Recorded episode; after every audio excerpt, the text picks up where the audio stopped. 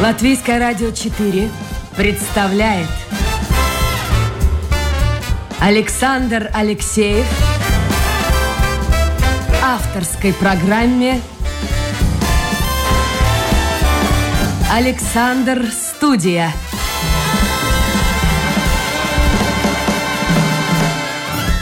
Здравствуйте, друзья! В эфире программа «Александр Студия». Как обычно, в это время с вами автор и ведущий Александр Алексеев. Продюсер программы Людмила Вавинская. Ну а в гостях у меня доктор юридических наук, адвокат, ректор Свободного университета и член Российского антивоенного комитета. И это все в одном лице. Елена Лукьянова. Елена, доброе утро.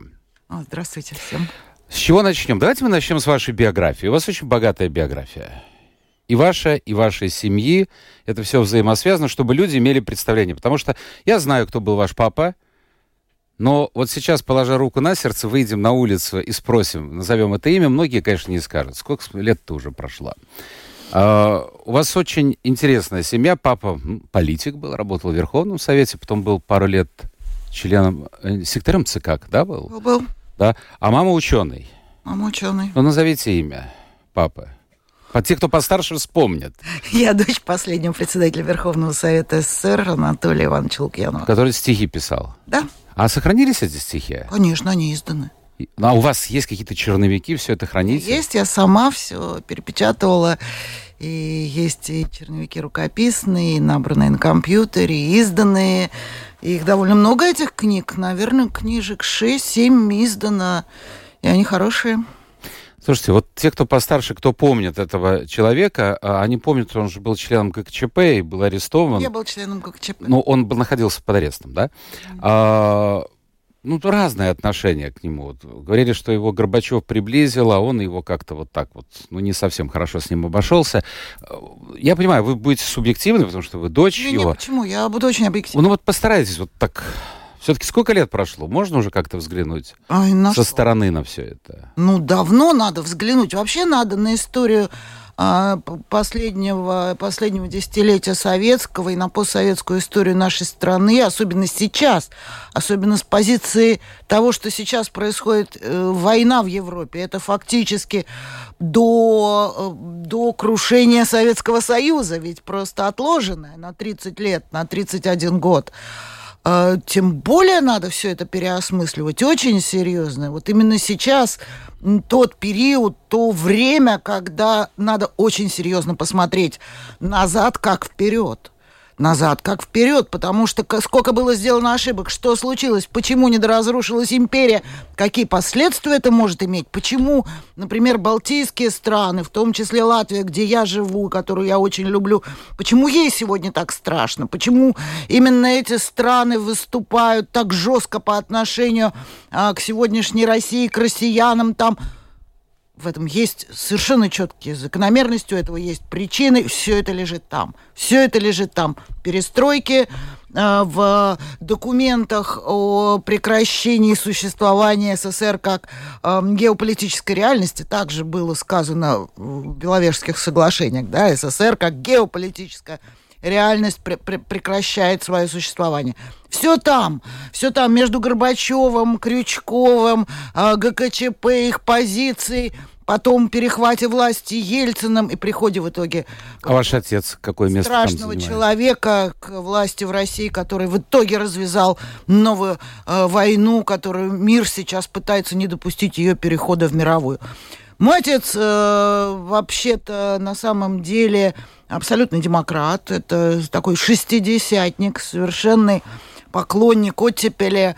Э, и поклонник, и, собственно, реформа-то, вся реформа политическая система, она была прописана им, которая голосовалась на 19-й партконференции, и та, которая вошла в Конституцию э, СССР э, с 77 года, перекочевала э, в э, Конституцию 93 -го года, и фактически э, вся реформа э, в течение существования съезда народных депутатов СССР отмена шестой статьи, это все, все было заложено моим отцом, э, потому что он эти, это его профессия, профессия, он юрист. А что произошло между ним и Горбачевым? Как вы это э, объясняете? Собственно, разногласия по поводу союзного договора. На самом деле все очень четко и понятно. Дело в том, что весной 91 -го года э, вот шел вот этот так называемый много, новоогаревский процесс э, составления новой модели, новой архитектуры существования стран на постсоветском пространстве. Еще Союз существовал, но тем не менее вот эти все процессы уже шли. Новоогаревский процесс, в ходе которого постепенно откалывался один, другой, третий. Э, была подписана независимость балтийских стран э, постепенно. И вырабатывалась модель нового союзного договора, уже без балтийских стран. То есть отец был за сохранение союза. Так Но это был все равно совершенно модифицированный союз. Ну, за, да. Он был скорее за сохранение Союза. Он был председателем Верховного Совета СССР. Весной э, был, подпис, был, был составлен новый союзный договор, как все-таки федерация, но обновленная совершенно. Э, это, этот договор, этот проект договора был подписан всеми республиками, за исключением тех, которые уже вышли. И подписание его планировалось э, в сентябре 1991 года с э, участием полномочной делегации СССР и делегациями всех союзных республик. То, что произошло в августе, когда 14 августа 1991 года вдруг в центральных газетах был опубликован совершенно иной а, проект союзного договора, были изменены сроки подписания и порядок подписания. А, это было неожиданно. ГКЧП и его создание для моего отца, который вообще был в отпуске, тоже было неожиданно. Он ничего об этом не знал. А, никакого участия в задумке этой ГКЧПской не принимал. На моих глазах это все было. Когда... А за что он тогда был арестован? Он был арестован а, за то, что нужно было самораспу... чтобы съезд самораспустился, а при таком сильном спикере, он же был в том году признан лучшим спикером Европы. И Тэтчер вручила ему деревянный молоточек лучшего Вас говорит дочь. Европы. Вас говорит дочь. Да нет, у меня этот молоточек, у меня молоточек дома. Да нет, я не спорю. У меня молоточек дома. Вы так защищаете отца, это нормально. Это очень хорошо. Я не просто дочь, я, я вообще-то вторая его половинка. Елена, скажите мне, пожалуйста, разные точки зрения у наших слушателей. Друзья мои, я напомню, это программа «Александр Студия».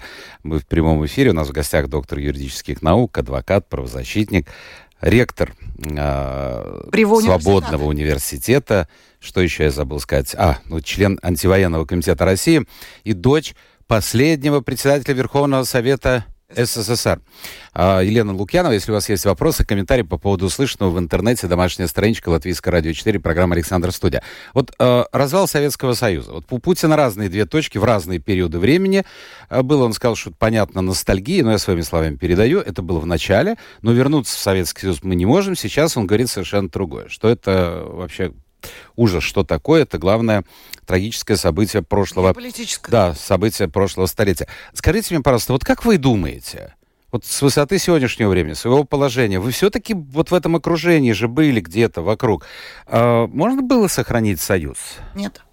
Почему? Ну, видите ли, мы поколение... Ну, вот говорят, что американцы, Запад, не, все... Ну, это, ну, так говорят. Брось, да бросьте. Экономически э, э, Советский Союз не мог существовать. Экономически. Вот у меня друзья моего отца, к сожалению, сейчас все потихонечку уходят из жизни. Они уже очень пожилые люди, и их все меньше и меньше.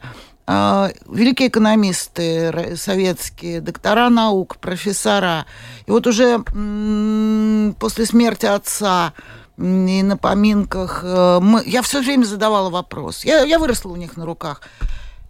Задавала вопрос. Скажите, была ли модель выхода из экономического тупика? Могли ли вы придумать, дать модель э, экономического благосостояния? Или все-таки вот это была утопия – государственного капитализма, который был неэффективен, и все равно бы экономика разрушилась. И потупив глаза, они говорили, ты знаешь, нет. Что бы мы ни придумывали, оно не работало. Скажите тогда, почему сейчас, особенно в последнее время, у меня есть ответ на этот вопрос, но я хотел бы услышать из ваших уст, постоянно появляется фигура уже очень пожилого и достаточно очень больного человека, э, Горбачева, идет разговор о том, что он развалил, он виновен и так далее, и так далее, и так далее. Вот почему это сегодня, столько лет спустя, муссируется? Почему не открыто никто не говорит, нет, эта модель была не жизнеспособной? Ну, конечно, говорят. Ну, конечно, говорят, и написано много серьезных книг и исследований на эту тему, но это, видимо, невыгодно политикам. Россия. Конечно, конечно. Ну им-то какое дело до этого всего? Ну как, если они ставят под сомнение как бы закономерность, абсолютную неизбежность а, э, как бы распада СССР, значит, им надо, если они ставят это под сомнение, значит, им надо на кого-то вину свалить. А, типа, это было не неизбежно, это виноват такой-то, такой-то, а мы сейчас будем это восстанавливать. Чистая, чистая подмена понятий. Все, я... А они восстанавливают сейчас, вы считаете? Ну, восстановить это все равно невозможно. Ну, в какой-то форме, может быть, немножко Ну, иной. Нет, это, это же, опять же, по- еще одна подмена.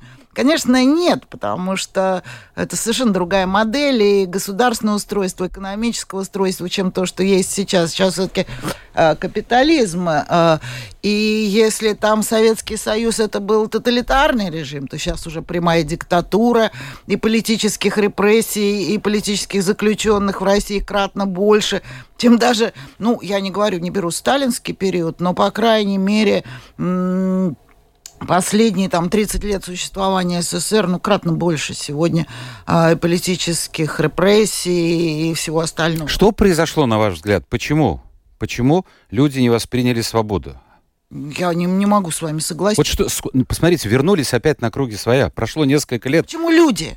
А кто ж, кто ж Пришли, поддерживает пришли, Путина? Пришла банда диктаторов. А кто ее привел? Кто? Ну, Ни- кто? Кто привел? Вы знаете, вот мы перед самой войной э, с моими коллегами уже в Свободном университете написали книгу «Как выборы в России стали не выборами, что с этим делать». Мы проанализировали весь путь э, от э, дзинь-давлям, как говорится, э, ну, уже начиная с 2000 года и с прихода к власти э, Владимира Путина, мы проанализировали прям досконально, как... э, Поэтому сейчас говорить о том, что виновато население, которое не так голосовало, не так выбирало, так голосовало, так выбирало, но этих выборов просто не существует на сегодняшний день в России. Их не существует уже примерно с 2003 года. Так модифицировалось искусственное избирательное законодательство и формировались избирательные практики на местах. Что, Ну, народ молчал, выходит. что нет, он народ не молчал. Слушайте, я помню, мы с вами живем в Юрмале. Я помню вот эти годы до Крыма, до Крыма. По улице Йомас ходили э, россияне, у которых на майках, на ку- спортивные, да, костюмы были, Адидас были костюмы, но были э, герб Советского Союза, герб России, флаги. Мне, мне- мне совершенно неинтересно Знаете, я- обсуждать эту публику, которая... Но они же голосовали Мне за гораздо Путина. интересней. Мне гораздо интересней. Вот за последние выборы, последние выборы избирательные участки российское посольство на вто- второй участок, третий дом Москвы. Э, Я работала наблюдателем на выборах. И на латвийских выборах в Сейм, и на наших выборах я была там доверенным лицом и могла наблюдать, что творится на избирательных участках. И? Вот ваши Ваши, теперь, теперь я несу ну, ответственность. они точно не, не мои. А, граждане России, проживая, родившиеся и прожившие в Латвии все эти годы, которые во времена кризиса, когда в России был пенсионный возраст ниже, чем в Латвии, а пенсии были выше по курсу рубля, рванувшие в тот момент в российское гражданство, у них сейчас будет судьба, подозреваю, не очень хорошая. Вот они стоят в этих очередях, ведь это вот эти люди в Латвии голосуют 97% за Путина, и не те, которые по ЕМОС. А почему? Вот скажите, как вы думаете? Для меня это тоже парадокс. Почему? Нет, почему? Причем самое интересное, вот у Потому меня что- был Манский, он сказал прям такую мысль, высказал. Я с ним согласен. Он говорит, они э, радуются тому, что якобы происходит в России, но на расстоянии. Они самое главное... Понимаете, туда они не Они едут. туда не хотят. Да. Они, они ругают Латвию. Они, э, ну, ну я, я не могу вам сказать, скорее всего, все-таки это потребители российского телевидения. Вот сейчас за последние три месяца, за полгода, аудитория внутри России российских госканалов упала на 25%. Это прям позавчерашняя цифра. Обрушилась. На 25% посчитали, люди больше не могут это выносить. А здесь Э, это в особенности этнолингвистического конфликта. Э, значит, э, латвийская власть не поддерживает, допустим, русскоязычных СМИ, их здесь очень мало. Вот вы такие уникальные ЛР-4, там для приличия сохраненные, да, нехватка острая российских, русскоговорящих СМИ, вот вам а, перекос в российское телевидение, которое, которое они потребляют просто потому, Но сейчас этого нет телевидения. А? Российского нет телевидения здесь. Слава богу. Слава богу, насколько давно его нет. А что делать с этими людьми? Вот интересно. Мы живем же в демократическом государстве. Вот как поступить? Вот действительно это проблема. Вы знаете, ну, вот э, приходят ко мне послания, э, иногда у меня такое впечатление, что это пишут э, те, кто создают фейки, а может быть, это настоящие люди, кто его знает, кто его проверит? Ну, знаете, Но я порой понимаю, такое что пишут. такие люди, это, это многие слушатели ЛР-4. Да не только. И- Посмотрите в социальных Ну, сетях понятно, тоже. радио Болтком и все остальное. А, боюсь э, вас огорчить, но, честно говоря, честно говоря, если вам так не нравится страна, в которой вы живете, ну езжайте туда, куда вам нравится. Ну, а как это сделать? Не выгонишь же их. Ну, не выгонишь. Вот том-то Вообще и дело. выгонят. В Пожалеют. и дело. Хотя я бы не стала на месте. Хотя это происходит, слушайте, это я видел и в других странах, в Германии. Пожалеют. В Германии у меня знакомые. Пожалеют, латыши пожалеют. И, И немцы эти пожалеют. Эти же люди будут продолжать э, Но. ругать латышей и Латвию. Фу. И пользоваться И всем тем, пользоваться, что... да. И пользоваться. Хорошо. Сегодня у меня были цифры, которые я вот ехал на работу, посмотрел, не знаю, сегодня, они вчера появились. Около миллиона людей из России выехало после 24 числа. Причем только в Европейский Союз. Я не говорю о Грузии, о других странах, Турции. Туда тоже очень многие уехали. А, а что дальше? Ну, во-первых, мои, мои, мои цифры примерно три. Они не миллион. Около трех, хотя точной статистики нет. Вот мы сейчас... эм, вот днями выйдет новый журнал Брива университета. Мы начали издавать здесь научный журнал э, регулярный, уже в Риге с рижской регистрацией. Называется он «Палладиум». И но- новый номер, который сейчас выйдет, это будет «Социология войны». Социологии войны очень мало. Социология войны очень такая сложная вещь, которую очень трудно мерить и считать во времена вот таких вот острых э, проблемных периодов в истории человечества, страны, чего хотите, семьи. А, поэтому мы попробовали провести исследование. У нас там как раз прям наши специалисты, наши социологи Свободного университета, они провели прямо в начале войны, когда начался массовый отъезд, кто уехал, кто остался, как они себя чувствуют, как они переживают. А что дальше? Ну, а что дальше? Люди уезжают по нескольким причинам. Первое – это люди, которые хотят называть войну войной, то есть не подменяют реальность по Аристотелю, да, А, они называют все как есть, и они понимают, что за это им грозит минимум административная, максимум уголовная ответственность. В России нельзя называть войну войной, а, и это чревато серьезными проблемами, да? это, те- это первое. Второе. А, люди уезжают, потому что компании, в которых они работали, покидают Россию и забирают с собой своих специалистов. А, третья причина. У детей нет будущего. Если детям в школе начинают навязывать уроки а, и политинформации, о специальной военной операции, обучать военному делу и так далее, одевать военную форму и катать там, э, выпускать коляски в виде, в виде танков, Да, я видел это. вот, то это как-то некомфортно Ну запрещать. хорошо, ну вот смотрите, э, вы знаете наверняка Алвиса Херманиса. Да. К нему можно по-разному относиться, но у него очень часто бывают ну, просто гениальные мысли возникают. Э, Недавно он сказал о том, написал о том, что как много светлых умов из России уехало и живет, вот вы член, например, антивоенного комитета России.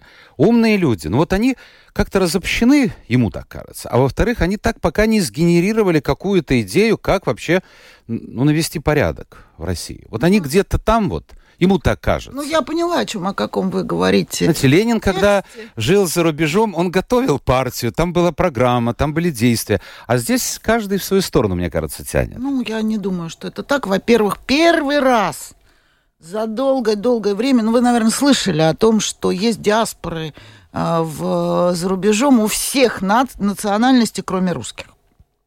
Ру- у, у россиян диаспор, русских Они разобщены. нет Очень диаспор. много. Вот первый раз, когда начали появляться нормальные диаспоры, это как раз был момент 24 Четвертого числа. февраля. Вот это раз. Это диаспора, та, которая мирная, которая не политическая, которая вдруг встала и э, начала проводить митинги и начала собираться. Что касается российской оппозиции, нет, я не соглашусь, что никто ни о чем не думает, о том, что не готовятся проекты переустройства России, готовятся. Очень много на самом деле сделано, очень много готово. Но я вот не хотела бы даже себя, я же тоже в этом принимаю участие непосредственно как специалист. Как специалист по Конституции, по конституционным реформам, но я не считаю себя политиком, я считаю себя экспертом. А хорошо, а вот в этом антивоенном комитете, вот чем вы там занимаетесь? Если не секрет, В конечно. антивоенном комитете в первую очередь мы э, думаем о том, как спасать россиян сегодня. Ну, вот опять мы возвращаемся к моему Нет, вопросу. ну как спасать? Спасать людей. Мы понимали, что будет коллективная, возложена коллективная ответственность за то, что приказ бомбить Киев отдан на русском языке, а что а, россияне станут а немцы во время а, Второй мировой войны, что нам нужно будет каким-то образом спасать ученых, активистов, журналистов, что вырабатывать какие-то переговорные площадки на уровне Европейского Союза, Соединенных Штатов, для того, чтобы этих людей просто защитить, надо спасать. Эм, Я, мне не нравится слово элита, потому что многие называют элитой то, что сейчас проживает на Рублевке и сидит в Кремле. Это никакие не элиты. Ну и остальных тоже интеллигенцию мне не, не хотелось бы называть элитой. Давайте так, специалистов, антивоенных э, а- активистов. Те, которые выехали, вы имеете в виду? Или те, кто там остался? Ну, И, и, и, и- и даже те, кто выехали, они в конце концов могут поспособствовать переместить людей, которые находятся там. Ну хорошо, но останется Путин со своими 70%, те, кто его поддерживает. Можно спорить, там 50, 70, 80. Ну и что дальше? Здесь будет элита. Ну, во-первых, все-таки можно спорить или нельзя спорить, но там 70% никаких нет. А элита это начинает раскалываться, идет война. Если Путин проиграет эту войну, режима этого не будет. А вы думаете, что он проиграет? Я уверен. Я не, То есть он выйдет и из Крыма, и, и, и отовсюду, то есть это освободится. я не могу сказать. Что значит вот проиграет? Ну как, это будет военное поражение России. Он никогда его не признает. Я думаю. Он даже любое поражение признает Что как значит победу. не признает, если больше нету армии, э, и она уходит с занятых территорий? Что значит не признает? Лен, Если- вы же знаете Путина. Не, ну перестаньте. Военное поражение есть военное поражение. Я в нем абсолютно уверен. Я сроки не могу прогнозировать, но я абсолютно уверен. Хорошо, скажите мне, пожалуйста, а на ваш взгляд, а что Путин вообще, чего он хочет? Зачем ему Он эта война? нормальный, он сумасшедший. это Ну как сумасшедший? Не, ну он как? абсолютно со сдвинутым сознанием больной психический человек. Это, конечно, фашистующая эм, личность. Эм, Что он хочет? Он хочет сохранить власть. Ничего больше. И власть и собственность. Так зачем он полез туда, в Украину? А это вот, э, э, понимаете, мы с вами два рациональных, нормальных человека. Нам, Ну, у тебя денег выше кучи. нам с вами, Сиди и живи. Нам с вами никогда этого не понять и никогда с точки зрения рацио это не объяснить. Хорошо. Вчера у меня была бывший посол Латвии а, в России. Очень приятная женщина. И вот мы с ней говорили, а, в том числе упоминался Лавров. Она сказала, для нее это был вот шок. Потому что она знала Лаврова по тем годам, это еще до 14-го, потом начало а, крымских событий. А, а сейчас это совершенно другой человек. Даже, даже речь его совершенно другая стала. Вот что происходит с этими людьми из его окружения? Они боятся. Я не знаю, понимаете, а, ведь тут у каждого человека есть свой выбор. И, наверное, будь мы чуть-чуть полояльнее или чуть-чуть помолчаливее, мы, нас бы сейчас тоже уже сделали всякими чиновниками, но мы оставались профессионалами. Останься собой, будь профессионалом, и ты точно вылетишь из всего этого истеблишмента российского. Он не терпит э, профессиональной оценки, он не терпит свободного голоса, поэтому, поэтому и Лавров такой, который из профессионала видимо... Но он боится выбор. чего-то. Ну, это его выбор. Я не знаю, чего он боится. Я не знаю, чего... Ну, выбор. У него жена в Америке. Ну, Здесь... Ну, бога ради, бога ради. Я сел не в самолет, улетел. я ничего не, не теряет. Какой у него выбор. Я не знаю, что он теряет, но он сделал выбор в пользу того, чтобы остаться на этом посту, а этот пост он автоматически э, влечет за собой сохранение этого поста, влечет вот такие вот вещи, которые ведут к профессиональной трансформации. Ну, человек интересно. Ну, правильно вы сказали, наверное. Мы, я не хочу упоминать это слово нормальный, но просто мы как-то традиционно мыслим. Потому что, ну, ну, ну все, ну, ну ли, я, на я, тот я, свет я, же не унесешь. Я юрист, все юристы сдают судебную психиатрию. Это просто обязательный предмет, который нужно сдавать. Елена, вот э, вы ректор свободного университета здесь, в Латвии, созданном. Многие даже не знают о существовании подобного университета. Ну, мы не очень кричали о себе. Мы только-только с началом войны начали громко говорить. Нас уволили, лучших профессор, преподавателей Москвы и Санкт-Петербурга уволили в 2020 году. Мы не согласились с конституционной реформой, громко об этом сказали. И тогда мы сказали, а и нам и не нужно ваше государство. Мы лучшие преподаватели, это профессура великолепная, нас было изначально шесть человек. Мы сказали, нам не нужно ваше государство, университет это мы. И мы объявили в сентябре 2020 года набор на 19 курсов. Мы получили 6 тысяч заявок. На 19 курсов, да? 19 курсов. Сегодня, вчера мы объявили 136 курсов и две огромных программы. Лучшую программу медиашколы на русском языке, бесплатное образование. А за счет чего бесплатное? У нас много спонсоров, Спонсоры, много да. грантов. Вот два года мы существуем. У нас уже 200 преподавателей. Мощнейших. Может быть, слушайте... Мы латвийское юридическое лицо. Мы называемся Бриво университаты. Мы действуем в латвийской юрисдикции, но мы онлайн-университет. Наши преподаватели живут во всем мире. За два года выучилось семь с половиной тысяч студентов. Вот вчера мы объявили огромный набор. Слушайте, я думаю, может быть, вот так вот, э, Приходите вот эти раст... росточки, вот эти ростки, ну, как-то они привьются, вырастет что-то чтобы не появлялись бы такие послания, которые я вижу. Понимаете, вот пишет женщина, она действительно, я ничего не хочу сказать, я не знаю ее. Она, говорит, пишет, э, что платит налоги. Э, мои русские, в кавычках, права на язык, прессу, гастроли отобраны. Ну, что вы говорите, глупости.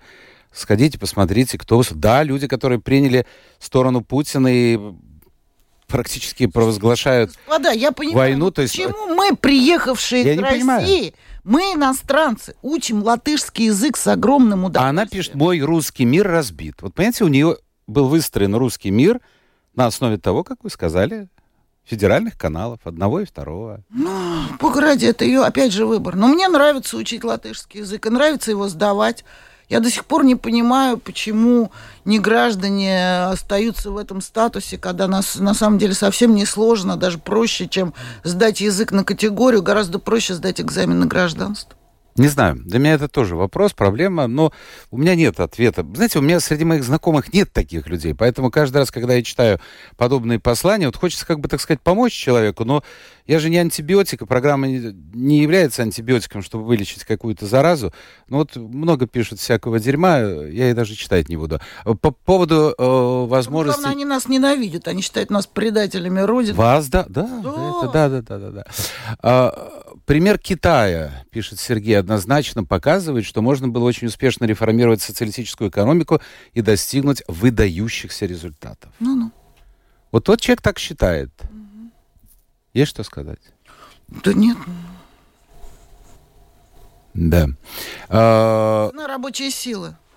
И количество, и качество рабочей силы немножко другое в Китае. Аналог, аналогия не проводится. И там, тем более, не так все хорошо и просто, как это может показаться со стороны. А, ну, очень большой глобальный вопрос о вхождении в состав Украины в свое время Крыма. Это во времена Хрущева возвращается. Нет никакого вопроса. Вообще... Совершенно... Нет, спрашивает, вопрос задает. Гунты, очень, очень все просто. В Крыму не было воды, а, в Крыму не развивалось сельское хозяйство, а, пока Крым был в составе России, вхождение его в Украину, передача указом очень просто обосновывалось экономическими, экономической близостью Украины, а, экономической эффективностью. Никакой подоплеки, никакого подарка по пьяни, как многие говорят, не было.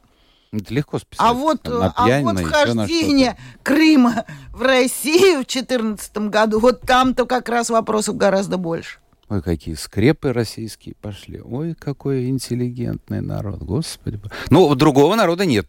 Такое и есть, такое и есть. Есть. Да, ну, может быть, есть, но... Вот он э, перед вами. Нас много.